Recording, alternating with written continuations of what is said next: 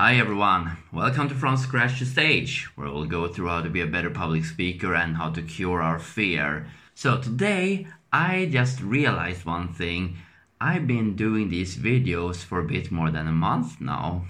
And I remember the first video I did was one I called the rear view mirror, where I talked about the way you can look back at your past accomplishments. You look back and see that you have accomplished a lot more than you give yourself credit for. And that way you get more strength and resolve to push forward because you realize that you have actually done quite a lot already in your life. You overcome a lot, you push through a lot, and most likely you have already accomplished quite a few things that once upon a time you deemed as unlikely or even impossible.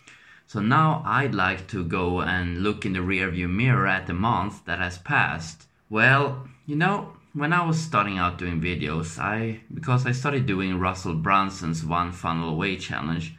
It's tough, I haven't completed it yet and I'm lagging way behind, but it's insane value for money, I can really recommend it.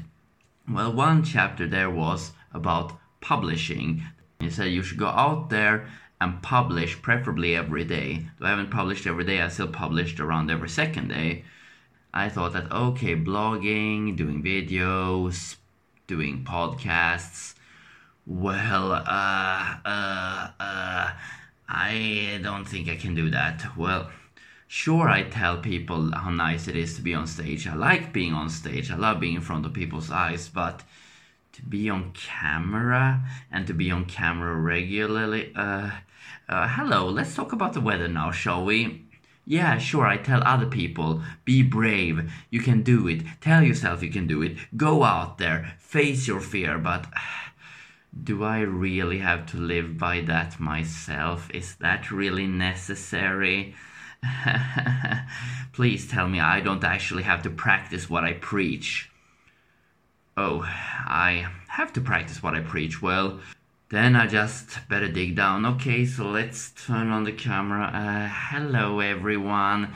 God, I'm feeling like the camera is a gun pointing at my face. What am I gonna do? What am I gonna say? Okay, let's try. Uh, okay, let's try say something and say something and say something. Hmm, wait, this is actually doable. This is possible, and I can do this, and I believe I can actually do this quite well.